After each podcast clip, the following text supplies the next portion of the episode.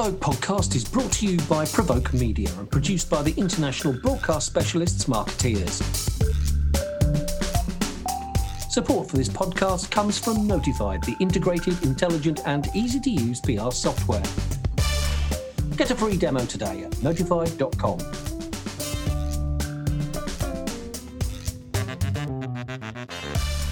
Hello, everyone, and welcome to the Provoke podcast. I'm Maja Pawinska Sims, Provoke's EMEA editor, and I'm joined today by Kirsty Leighton, founder and CEO of Milk and Honey PR, which started life in London in 2017 and has since uh, expanded to New York and Munich. Uh, it's clearly heading for global domination for a relatively new agency.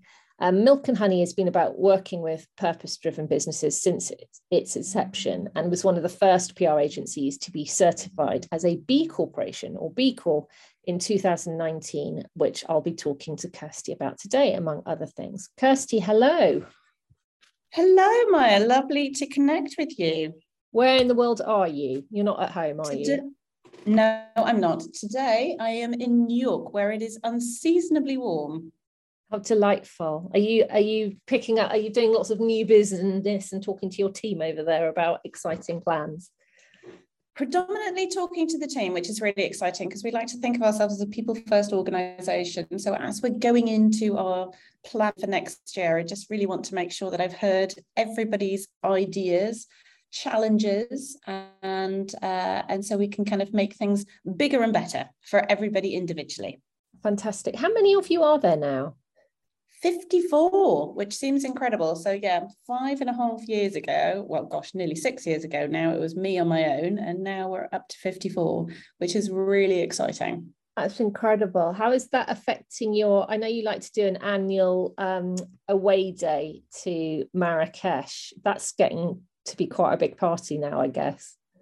Yeah it's a lot of fun and uh, it's it's more of an away week than an a, away day um, because uh, you know it's not the easiest place for everybody to get to but what's really nice about it is it does feel that you've really escaped from the the day to day and so that really allows us to, to kind of come together collectively as a team but to really dig dig in and explore different topic areas in terms of you know what does our what does our culture look and feel like? How do we extend that into different territories? What does it mean as we as we open up new offerings? How can we continue to to, to you know make that fall appropriately within our broader mission of wanting to work with ambitious growth companies that are that are having a positive impact on the planet? Yeah sometimes it's just lovely to all be in the same room together isn't it? Especially now. It does make a difference. Yeah, it really does it really does and it also makes working together so much easier when you've got a, a real kind of 3d relationship with everybody I know exactly what you mean. Having just got back from seeing my own Provoke team for the first time all together since 2019, it's just like things just move far further and faster, and relationships are just, you know, they're just are vastly improved. Um, before we talk about B Corps in the PR industry, um, tell me a little bit about your own career, why you founded Milk and Honey, what your vision was, and how that's evolved over the past five and a bit years. Thank you. Well, I have uh, worked in, in public relations on the agency side for God, a little over 30 years now. And I've been incredibly fortunate during that time to have worked with really some of the, the biggest and the, and the best agencies and indeed client clients in that time. I started off in a small independent um, that was then called I, ICAS, that's since changed its name to Publicacity. It's part of the Porters Group. So what? So that was really wonderful. I started. I got the opportunity to learn a little bit about B two B and B two C. From there, I then went to Weber before it was Weber Shandwick. showing my age. Um, and that was really around the time that the tech bubble was really taking off. So the whole media landscape was incredibly different there. So again, it was more about it was more about getting proposals out in a timely fashion um, and and really there was a strong strong focus on written content then. Mm. from there i then went into um, into edelman where i ran the tech team in in london obviously much smaller edelman at that at that time. And this is still gosh 20 years ago Um, and I got the opportunity to work on some phenomenal clients. Uh, I was actually seconded in house to Orange for a little while to build up their uh, their B2B offering. They were doing phenomenally well at the time in the consumer space, but were doing less well from a from a board perspective in terms of being taken seriously as a, as a B2B offer. So I was brought in house to, to build that team. I then took a, a, little career break to have my children, both of whom are bearded and adults now. So that really was a long time ago. Um, and uh, and then from there, one of my colleagues from one of my colleagues, David Ingle, who I worked with at Edelman, had moved over to, to Waggener Edstrom as was, um, and was was loving it over there. So I I came over to join him again as, as head of technology at the time, which sounded quite grand. There was 32 people in the London office at Waggener Edstrom then, and but 31 of those 32 worked on the Microsoft account because they just got started over in London. So I was brought in to kind of um, really start the technology team. Um, I'm working very closely with the amazing Claire Lamata, who then gave me an opportunity to set out other divisions. So then set out consumer marketing, um, corporate, uh, public affairs, um, healthcare.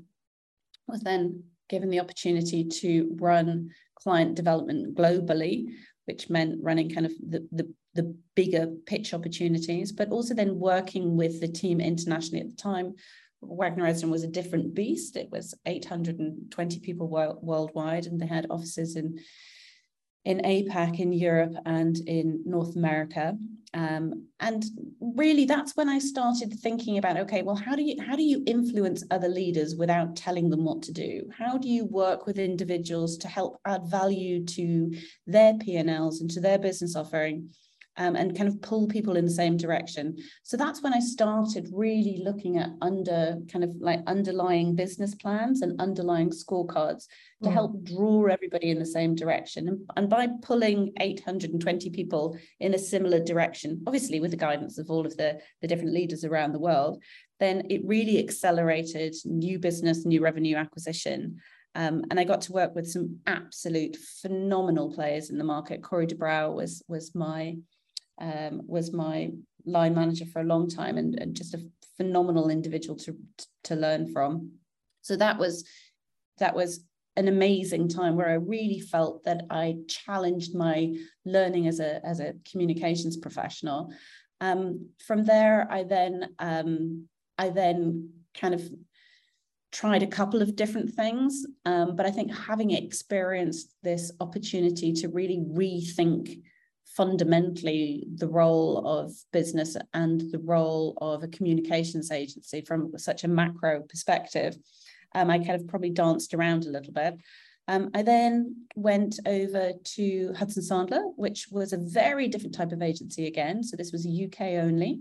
Um, and they were focused on on financial communications and M&A work. Um, again, a phenomenal team of, of highly talented individuals. Um, and I was brought in because at that time, it was just when the SEC here in the US was changing how communications to market could be delivered. And they had approved that you could communicate to the capital markets using Twitter. And of course, that was just a very different model for a lot of the more traditional financial PR agencies. So I was kind of brought in to, to, to look at broadening out and uh, evolving methods of communication to market and also to start thinking about corporate brand a little bit more. Um, so that was really exciting. I was there for five years, learned an awful lot. I then kind of sat back a little bit. They were going through a process of coming out from un, coming out from under Huntsworth, um, and I thought, actually, do you know what? Um, I've I've had such a, a, rich opportunity over the last 25 years at that time of really kind of understanding communications from a number of, of different worldviews. And I thought, actually, you know what? Maybe now is the time to think about doing something on my own. I've been given the opportunity to dem- to grow countries, to grow divisions. Um, I know I can do that. I've been given the opportunity to grow team and and to learn from phenomenal world class communicators and world class business leaders. Um, so actually, maybe now's the time to kind of think about putting that into practice. And I thought, okay, well, if I was going to that, what would what would be some of the principles that I wanted to start off with? And for me, that was let's work in an environment where people are kind to each other, number one, and that people can enjoy their work. Because very often we've all been in organizations where we had to work on a client that doesn't necessarily respect what we're trying to do or appreciate what we're trying to do. And I thought, actually, do you know, I just I'm too old, I'm too long in the tooth to, to do that now. I don't want to, I don't want to play that game anymore. Um, and so and so there was some there was some little learnings from along the way. So for example i said okay so let's make sure that no client is more than 10% of revenue and let's have our baked in attrition at 15% so we can sack any client at any time if we don't want to work with them and it will have no structural impact on the business. So we're never going to be in a position where we're overly reliant on any one client because of because of revenues and actually making some of these little decisions along the way really changed how we were able to build the business. Another thing that i'd learned along the way is that you know from a line management perspective um, you need to have you need to be close enough to your direct report to understand the challenges of their role but you also need to be far enough away that you're that it is it's always your intention um, to make sure that you're pulling people up and you're enabling them to be the best version of themselves. And I'd been in an organization where perhaps people were line managed by only one level above. And what and the unforeseen outcome of that was that people were being held back, information was used as power, you know, because it was it was seen as a threat. Mm. So again, there was all these little learnings that were unintentional, I'm sure, throughout my career that I took from other agencies that I said, okay, if the intention is to do good work for for great clients and to enjoy the work that we're doing then you know then what is what is some of the infrastructure we need to put in place to do that? And then i kind of said actually you know what? I've also been doing this for 25 years now. Whilst i want to do great work i actually want to do more than that. You know great work is is wonderful and will make me feel good for the day but actually wouldn't it be great to build a business where we had a positive a positive impact on the communities that we work in, the industry that we're part of, but also but also on the planet, and and to leave some sort of legacy where. Uh, where we're doing better and making an impact and that's when i kind of really came across the the, the b corp movement which looks at fundamentally moving businesses from being a shareholder primacy um, organization, so an organization that exists to serve its shareholders. Fundamentally, that's um, that's on a kind of you know on a financial level, and to move it from that model to a stakeholder primacy. So you're thinking about the people that you're working with, not just the people that own the business. You're thinking about the environments that you're working in, the clients that you're working with, the ecosystems that you're working with, the communities you're you're you're you're kind of operating within and then and and then the flow of capital within all of that and that really really appealed to me. Um, and so so i kind of started that that journey um, and got the accreditation back in in 2019 and it's been it's been really it's it's been a, a wonderful guiding light throughout the last couple of years in terms of what better looks like. Mm.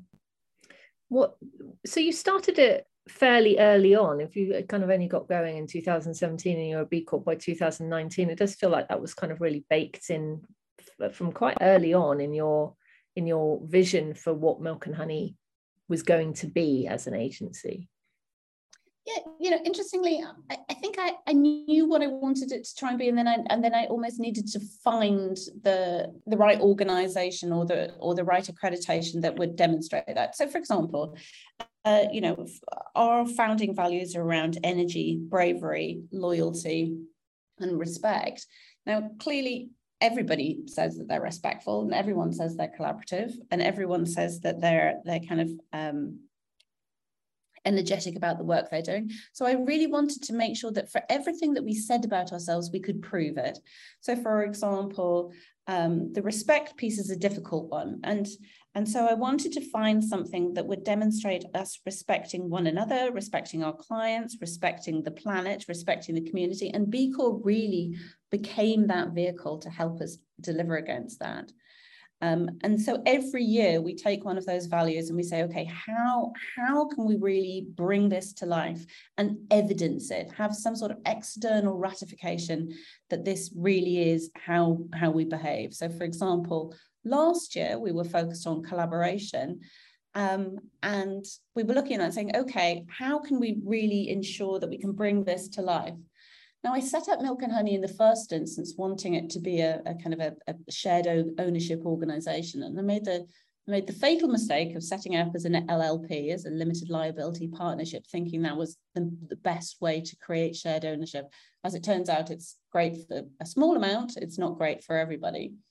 So then having explored the market a little bit more, I came across the EOT model, the employee trust model, uh, which exists in the UK. Um, and that way round, it creates uh, shared ownership for every for everybody. Mm. And actually, the majority of ownership is for for the team. So you have to have you have to the team has to own 51 plus percent of the organization to be accredited as a as an EOT. But what's quite nice about it is that there are no it's it's automatic. As soon as you've been with the organization for a stipulated amount of time for us that's 12 months which is the maximum qualification period then you automatically become a co-owner in the business. Um, and shares are, are gifted to you. So you're not buying in and they're then held in trust so fundamentally what that means is that profit share is across the organization and um, and importantly, decision making and um, and kind of shared direction.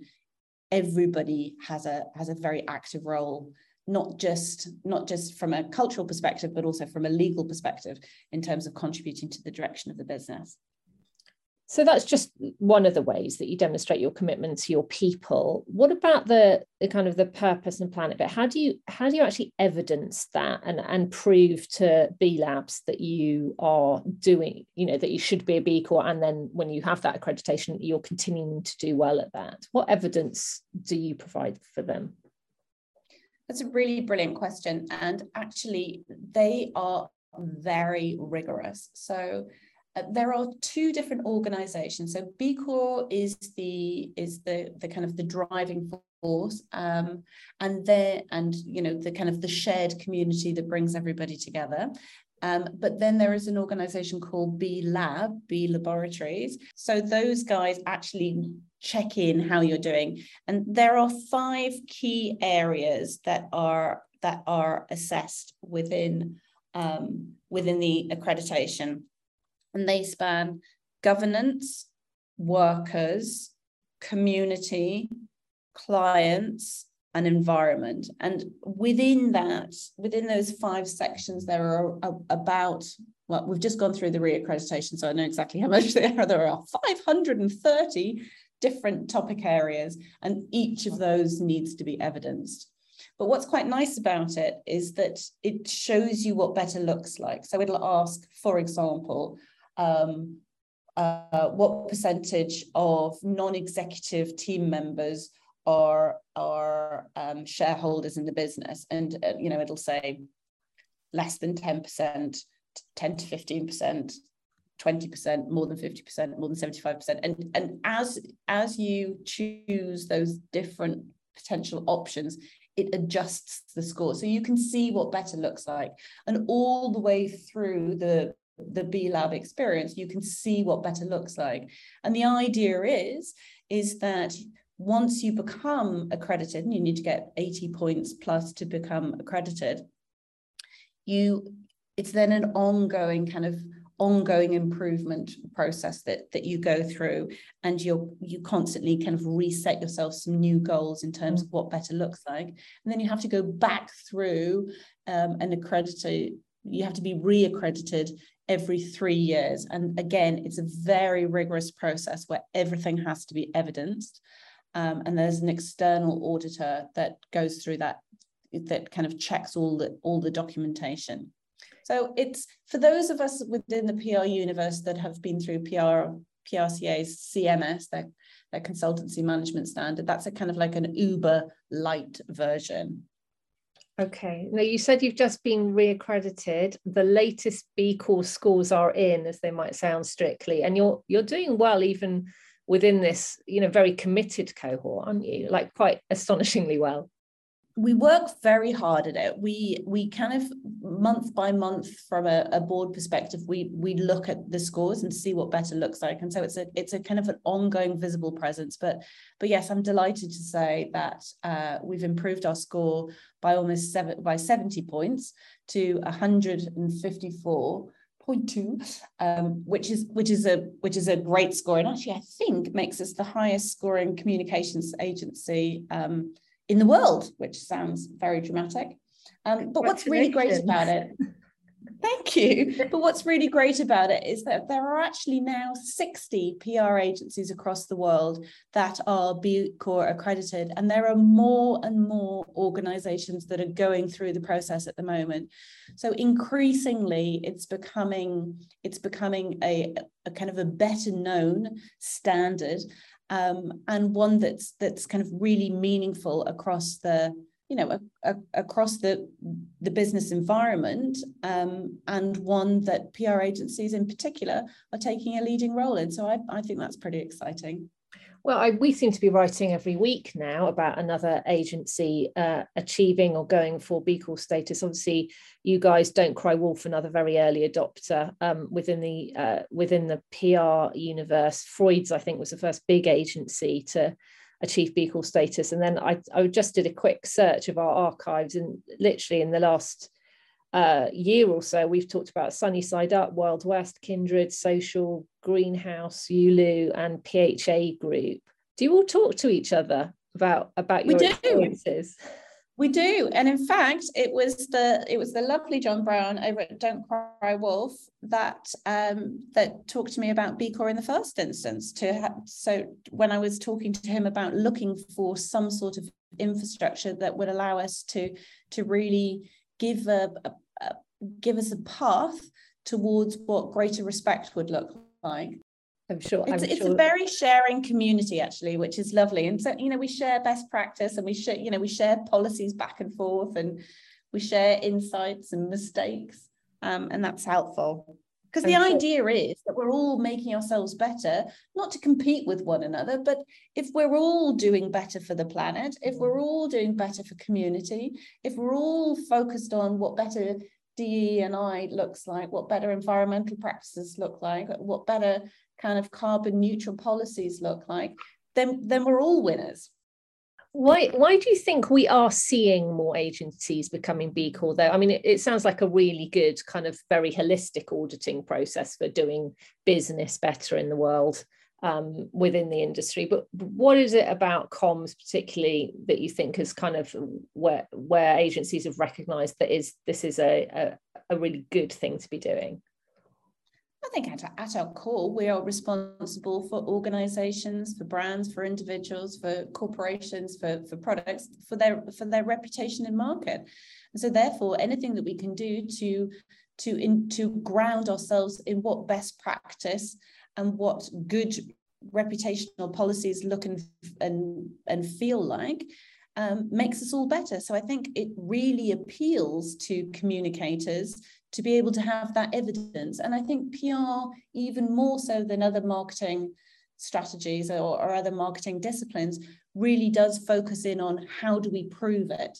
Um, and and this this kind of B Corp structure delivers a lot of delivers a lot of that for us. So I would say that helps. And also, you know what? Again, we're a very friendly, interwoven international community that likes to share best practice. And so I think when one or two of us comes across something, we share it with one another.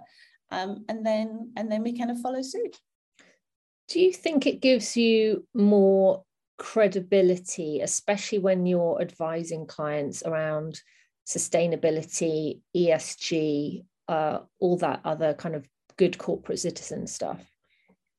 Absolutely, absolutely. I mean, you know, a lot of a lot of organisations claim to be the best at this and doing excellent work there, and you know, it's again, I would come back to this provides evidence that we really are we really are walking the talk and we really know we know and practice great ethical social and environmental leadership is it good for new business? Yes it is. But for us as an organization uh, we've made a choice to only work with organizations that have a, a clear purpose and do no harm to people or, or planet.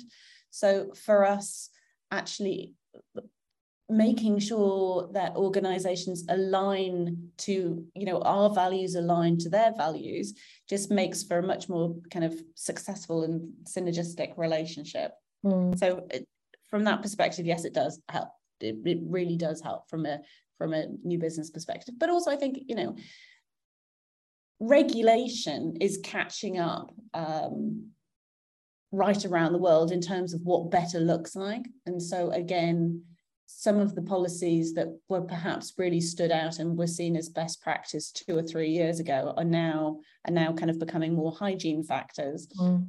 And uh, and and regulation is catching up. You know, you look at from an especially from an ESG perspective, you know, what organizations now need to legally report on is is different, is hugely different to what it was five years ago. Um, you know, you look at it at, at diversity, inclusion, and belonging, and you say, okay, well, what does best practice look like there? And again, there's policies and infrastructure, and increasingly um, regulation that's coming in place that again is is is moving the needle in terms of what is considered to be best practice and what is now con- so you know it's it's it's always moving. And interestingly the b lab scores move with it. So for example our score as an organization, because you kind of self score as you're going along, has actually come down recently because they the B Lab community go in and, and kind of um, readjust scores almost I think quarterly. Um, and so those scores do fluctuate a little bit as well. So it's uh, it's a it's a it really is a, a, great platform for kind of keeping up to speed with mm. what good, better, and best looks like. So you can't rest on your B Corp laurels. It's not like you've got it and then you never have to keep up to date with what the requirements and what better, better or even best looks like. You've really got to keep at it. Absolutely, yes. Do you? So it's not some. It's not something for somebody to do to just kind of think, oh, okay, right. I, you know, I, I, I'd like to. I'd like to have that as a badge. It, it you know, it, it's an it's a way of working. It's an ethos you have to change your legal structure. It's part, one of the key requirements is you have to change your legal structure from being from um, from being a, a, a shareholder primacy business to being a stakeholder primacy business. So your you, your articles of association or bylaws, as it would be over here in the US, are legally restructured. So your wow. your reason for existence changes fundamentally do you think every PR agency could or should aim for B Corp status?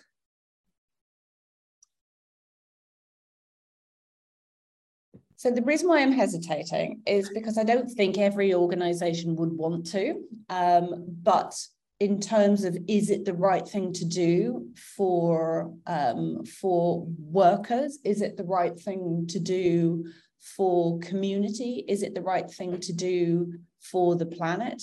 I would say absolutely it is. It is it is it going to work for everybody? Absolutely not. And because not it's not about you know just working with organizations that do that are doing everything fantastically the whole idea of the movement is is kind of incremental increases so again it's about getting as many organizations as possible to do things better not just to celebrate those that are already getting it right and so the movement started in, in the US, um, I think 15 years ago.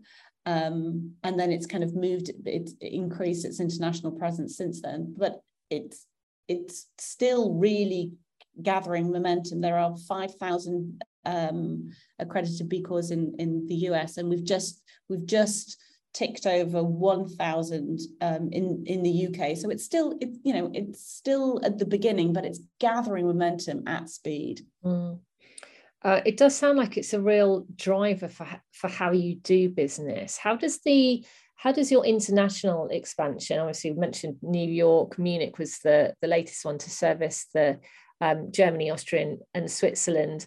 When you, I mean, what's next for Milk and Honey, and how does your how do your expansion plans in terms of geography kind of link back into your B Corp status and what you're trying to achieve as a business? rolling um, business plan that we're working to so that so that we don't just get caught up in short-term decision making um, and that's been helpful for us um, and it is our intention to to expand out a little further um, we would like to expand into APAC um, and then potentially also look um, look at the Middle East and the Africa and Africa region. Now, obviously, it's it's a little trickier there. A because of time zones, but B because of you know just different cultures, different values, different ways of working. So I think probably Singapore would be the next target that we would be looking at. Obviously, it's predominantly English language. It's it's uh, it's a democracy. It's easy to relatively easy to get set up over there.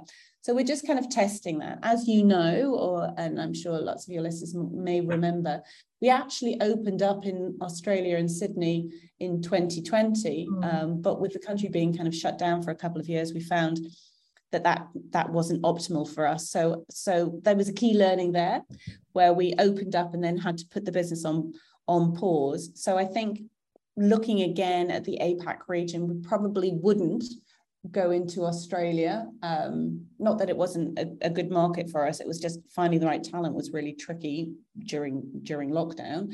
So it probably would be more eyes to to Singapore, and then looking at the Middle East and Africa again.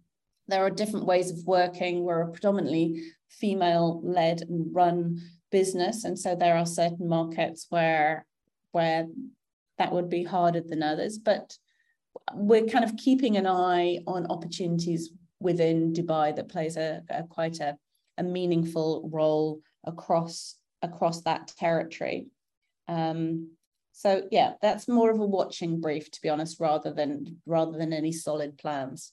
Okay, well, let, can you let me know about Singapore? That's that's quite good as a news story. yeah, well, there's nothing to tell yet. It's just it's something that we're just keeping keeping an eye on because also one of the things that we want to be able to do more and more is to is to run international campaigns. We're we're doing that and doing it really really well. We've got some phenomenal talent um, see, really senior talent um, internationally. And so we want to be able to optimize that. We've got some excellent um, international partners that we're that we're working with, but um, yeah, the kind of the dot on the map that's missing, you know, in much the same ways as as the Provoke network is set up, is is that is that kind of Singapore. I know for you, it's it has been more Hong Kong, but obviously with the influence of, of China now, that's probably less of a of a it would be easier, I think, for for Singapore. So that's what we're looking at. Um, absolutely fascinating stuff, and obviously the team will be growing all the time. You're doing that. You're you would you are our best agency to work for in EMEA for like three years running, I think, weren't you? And and narrowly picked the post this year. So it's it'll be interesting to see. I mean, is this a concern of yours that as you grow, you continue to to really focus on on being a very people focused business? For me that was the driver you know that was the one of the principal drivers in, in setting up. It's just kind of i want to to enjoy the work i'm doing. I want to grow and learn from from the people that i'm working with. And i see doing brilliant work as being a as, as being a kind of a, a happy output from that. But to be honest with you every client that we've worked with for more than a year we've won awards for the work that we've done together so it really it you know that is working but enjoying the work that we're doing and challenging ourselves is really important. Now, clearly, the bigger you get, the harder that is. Um, and so that is something that we need to work on. But so, for example, in London, we're a team of 30 people now. I don't really want any one office. I mean, office is a bit of a, a, bit of a joke. We've obviously yeah. got people who are down in Devon or in Ramsgate or in Paris or what have you. But I don't really want any one office to be more than about 40, 45 people because I think, again, you then start looking at, okay, we need a, an exec or a manager or a director on this rather than I need Adam or Zarina or Lewis on this. I, I, always want us to be a collection of talented individuals, all of who have different skills, interests, and um, and and you know meaningful additions to make to an to, to the organization, to the client, to the team. So I want us to kind of I want us to stay there. Um, so it may well be the case that um, that you know perhaps in the next five years we may well open another office or two in the UK so that we don't lose that real kind of that individual valuable contribution culture. Um, I've always really admired you, Kirsty, for your energy and the fact you always have at least one new thing on the go and i guess that kind of rolling five year year, year plan is is part of that. But where where do you get your where do you get your energy from and what do you think you're like as a leader? Well probably best to ask other people. So uh, as you know, because obviously we're quite we're quite friendly. My husband and both of my sons are um, are all ADHD, mm. um, and I'm very I, you know I'm neurodiverse myself, and I think that in itself, being around that kind of constant jelly bean energy, um, is is a real driver for me and i and so therefore being able to channel it and you know one of my key le- learnings whilst being part of the amazing uh, Waggener Edstrom team was if you can channel multiple people's energy into into a, a meaningful smart goal that's long term enough so everyone can can have their own version of what that looks like but we're all pulling in the same direction mm-hmm. i think that allows us to move at speed and i think that allows people to bring their own energy um, to, to any kind of development or, or, or growth opportunity. Um, and so I, I personally find that incredibly energizing. We do also work really hard to make sure that we're not recruiting in time. So I'm sure that for the introverts in the team, they probably find it quite exhausting. Um, but we do try to make sure that we don't recruit in type because obviously any organization needs introverts and extroverts needs thinkers and feelers needs people that are brilliant on the creative front but also those that are really focused on the process. And by bringing those different energies those different talents together it makes for an optimal team. So that's what we try and and and, and really focus on. Um, so i would hope that as a leader i am energizing and inspiring, but also I think I've got quite a kind of a, a maternal um, approach to responsibilities and to growth in personal growth. I mean, I hope that's what I'm aiming for, Maja. The whole hive with a milk and honey flavored jelly bean right at the top of it. Um, what have you we've been doing this um, three things piece for a little while now and i know we've got yours coming up kirsty but just in summary what have you learned about yourself personally and professionally over the past couple of years since the pandemic started?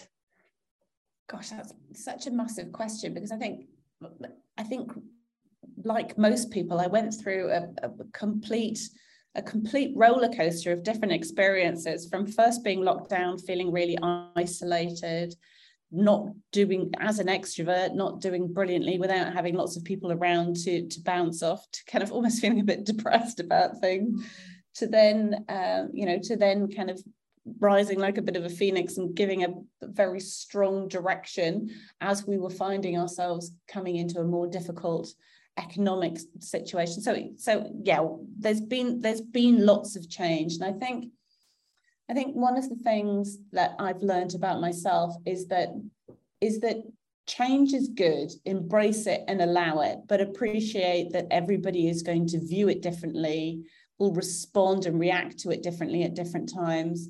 And um, and that's okay you know it's okay for everybody to to respond to things differently to want to kind of to want different things from their workplace. Um, and again again i think if you share goals and direction of what you're trying to achieve rather than rather than um, instruction and guidance on what to do so focus on what to achieve rather than what to do then then everyone can pull in the same direction in a way that works best for them whether they're in the office whether they're at home whether they've they're on the beach or or you know wherever they are. And so so that's what so that's been interesting. Um another thing that i've really come to appreciate is that is that I need more time off now to kind of reset and to recenter. I don't know whether that's just an age thing or the joys of being in the full throes of menopause right now, which is mm. which has provided its own its own kind of love and challenges. But you know, really making sure that I'm taking time to just stop working. Whereas you know for most business owners and leaders you've you know you feel a very acute sense of being responsible for people's ability to pay their mortgages and their rent and so sometimes you push on when really you should just stop i think it enriches and energizes all of us by having a proper stop um, and so that's something that i've forced myself to do a, lot more over the last couple of years also you know also, you know, being menopausal means that I my brain doesn't work as well as it yeah. used to. Yep. yeah, and you know, and um, another thing that's been fantastic for our organization is is really is really bringing in some phenomenal talent that can do and think about things that that my brain doesn't have access to. Um, and i have found that really exciting and really stimulating. And so in the last year we've brought in um, creative people that we didn't necessarily have before. We've brought in a head of um, of, of planning, was, which was a function that we didn't have before. We've brought in um, a global head of um, of, of media, um, which we didn't have before. And so that has been really interesting. But it's it it's taken us to get to the size we are to be able to do that. But to again have people that have a more specialized view on on the world um, that you know spans multiple sectors, but you know just in terms of the art of of our of our trade um, that has been really exciting to to kind of explore and play with that a little bit. So I, have I've very much enjoyed that, and I think the broader team has enjoyed that as well. So so continuing to, so I guess the learning there is is is continuing to be brave about thinking about how we view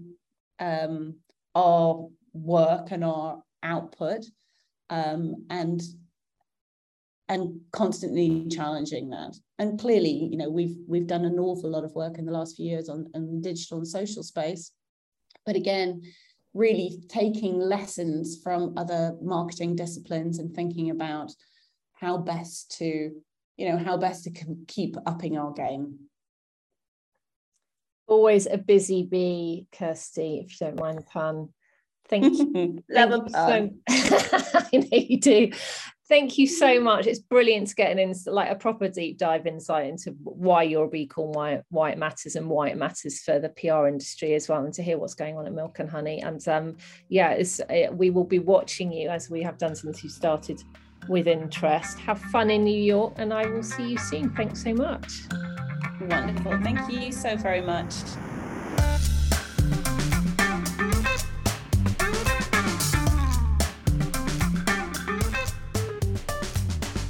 Have been listening to the Provoke podcast, brought to you by Provoke Media and produced by the international broadcast specialists Markettiers. Support for this podcast comes from Notified, the integrated, intelligent, and easy to use PR software. Get a free demo today at notified.com.